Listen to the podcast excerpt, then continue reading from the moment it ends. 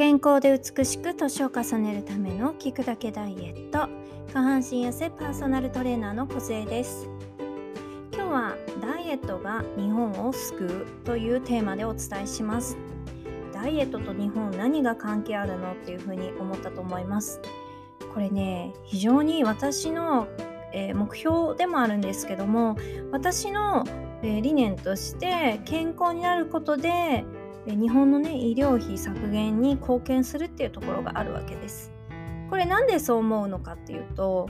私たちは健康保険みたいなものがあってそこから毎月お金を払って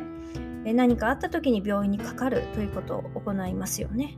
で日本人っていうのはちょっと風邪ひいたとかちょっとここが痛いっていうだけでやっぱ病院に行くわけですよ。でそれは何で行くかっていうとまずその理由の一つに、まあ、痛いからなんですけどもただ安いからっていうのもあるんですよ。でこれなんですけども日本人まあ当たり前に病院行ってますけど海外に在住の方なんかよくご存知だと思うんですけどもやっぱりね簡単に病院ってかかれないんですよ。それは値段的な問題とシステム的な問題があるんですけども、まあ、システムがそもそも違うっていうものはあるんですけども医療費の高さとかね特にアメリカなんか非常に高いんですよ。びっくりするぐらい高いんですよ。例えば怪我した時ですよね。あの、これ、マイケル・ムーアさんのね、映画で見たんですけど、ちょっと題名忘れました。ボーリング、なんとかかな。あの、い、アメリカの医療についてお話をしているものなんですけども、例えばね、指を切断しましたって言った時に、指っていうのは、えー、指に値段があるんですよ。で、親指っていうのがやっぱ一番使う、こう、掴むのにね、必要な親指あ必要なのが親指なわけですけども確か親指が一番高くて小指が一番安いみたいな状態だったんですね。でそれぐらいねあの何て言うんですか日本人にはありえないような医療のシステムっていうのがあるんですよね。はい、でやっぱりすぐにかかれないから貧富の差がねやっぱ病にかかれない人はこう、えー、病気が悪化してしまうとかそういった社会問題も起きているのがアメリカなんですけどもまあ、私たちは幸いにも日本に住んでいるので医療の面では非常に安心していけるわけです。ただね今本当に日本経済が停滞してきていてこう、えー、高齢化が進んでいる中で少子高齢化ということでこれからの未来の子どもたちがね非常に重いこう税金だとかあとはあの社会保障を強いられているわけです。その時にねやっぱり私はあの日本人があまりにもあの病院にすぐかかってしまうっていうのが問題だと思うんですよね。はい。あとはやっぱとにかく生活習慣病を減らしていくっていうのも大事ですし個人個人がしっかり健康管理をしていくような日本でないとやっぱり医療費削減にはつながらないと思うんですよ。でアメリカ人の友人なんかもう、ま、普通の方はやっぱり病気にならないような、えー予防学みたいなものが個人個人皆さんすごく頭に入ってらしてこのサプリを取るとすごく良くなるよとかねあとはこの病気の時にはこれを処方してもらいに行こうとかやっぱ自分でこう薬局に行ったりするわけですよ。やっぱそういう意味でただこうお医者さんにお願いする日本とはやっぱ全然違うんですよね。それぐらい普段から病院にかかるってことはあの非常にこう稀っていう考え方なんですよね。はい、で日本人なんかすぐ頼ってもまあ安いじゃないですかよっぽど高額でなあるものっていうね手術とかそういったものあるかもしれないですけどまあ手術でもね確か8万か7万ぐらいまででねマックスだマックスでいいよっていう制度があったり、まあ、ベッドのお金は別ですけどもやっぱりあの他の国に比べたらね非常に恵まれてるわけですよ盲腸なんかやったら何百万円みたいなそういう世界なわけですよ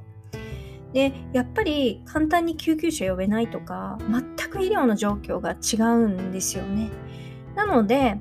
うーんやっぱりね日本人は健康だ健康だなんて言われるんですけどもやっぱ薬漬けも私は良くないと思いますし本来人間が持っている体の機能をねこう十分に生かしていくにはねやっぱり個人個人の知識とあとは生活の管理食事の管理非常に重要だなっていうことをね常に思っているわけです。特に食事を見ていて私たちのような40代の女性がねやっぱり血糖値高いよとかねあのコレステロール高いの？とか私ぐらいの年齢になるとすっごく多いわけですよ。でも私本当に思うのはこれからの日本をよく思うんだったらまず私たちの年齢からねしっかりと医療費を削減するような行動をしていかないといけないし私はそれが削減することができたらもっとねこうこれから若い Z 世代の方たちがね結婚したり出産するための方に税金を使ってほしいし安心して暮らせるような日本にするために結構そのえー、予防学をもっとこう国民の中に浸透させるって非常に大事なんじゃないかなって思います。予防学っていうとひなんか大ごとに聞こえるんですけどそれまずは一人一人できることは生活習慣を改善していくっていうことです。特に生活習慣病になりやすいものっていうのは私が見ていて思うのは外食の多い人とかね偏食がある人とか自炊しない人とか自炊をしていても偏っている人とかねあとは間違ったダイエット情報特にインフルエンサーがこういう風にやってるからみたいなことでね、糖質制限をやったり、タンパク質だけ中心に取ったりとか、そういったね、あの、非常に偏った考え方のダイエットが多いっていうことと、あとは、これを買えば改善するみたいな、こう、テクニック的なね、えーダイエットっていうのも非常に多くてそれにね惑わされすぎている方が多いんですよね。なので正しいダイエットってすごく映えないし地味なのでなかなか気づきにくいんですけど本当は誰でもできることだと思うんですよ。もちろんね運動も大事ですけど食事も大事ですし食事だけでもダメですしあとは心の病気にならないことも大事だしその心の病気は環境から来ている場合もあるし、えー、環境からね、えー、食欲がなくなる食欲が出すぎるということでね、えー、体の調子をおかしくしてしまったりとか過食になったり食べなさすぎたりとかそういった心のアンバランスさからね食が良くない状態になるっていう人もいるしやっぱりねそういった、えー、自分自身で気づくような機会も皆さん少ないんですよね。なのでまず自分の体の声を聞けるような状態をね皆さんでこう、えー、分かってもらえるような知識っていうのがね必要だと私常々思うんですよね。なのであの、いや私なんか税金上げることも大事ですよ。でも私たち一人一人の意識で変えれることもあるわけですよ。政治家にはなれないんですけども貢献できることっていっぱいあると思うんですよ。でみんなが健康だと家族もハッピーだし迷惑もかけにくいわけですよ。うん、なのでもっとねこの健康リテラシーみたいなところをねもっと広げてほしいと思いますで健康であるとね美容も必ずついて回ってくるんですよ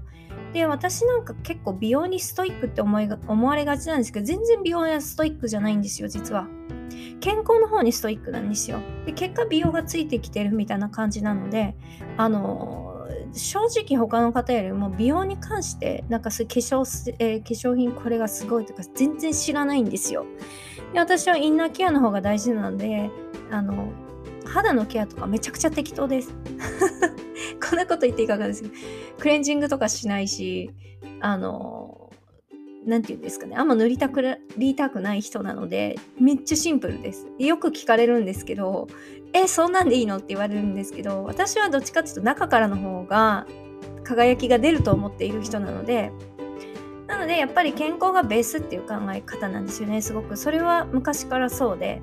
やっぱりねみんなスキップして美容だけ美容だけって行きがちなんですけど私は絶対的に健康がベースにあると思うんですよ。笑顔になれるのも健康だから動けるのも健康だから。美容をやろうと思ったらベースの健康がないとそんなモチベーションも続かないし心も病んでしまったらそんなモチベーションもなくなるしまずは動ける体であることって非常に大事だと思います。やっぱりね家族に迷惑かけないとかねあと私なんか私たちの主婦になると今度は子供とかね主人家族ねへの、えー、健康もやっぱ何ですか責任があるわけですよ食事の中で。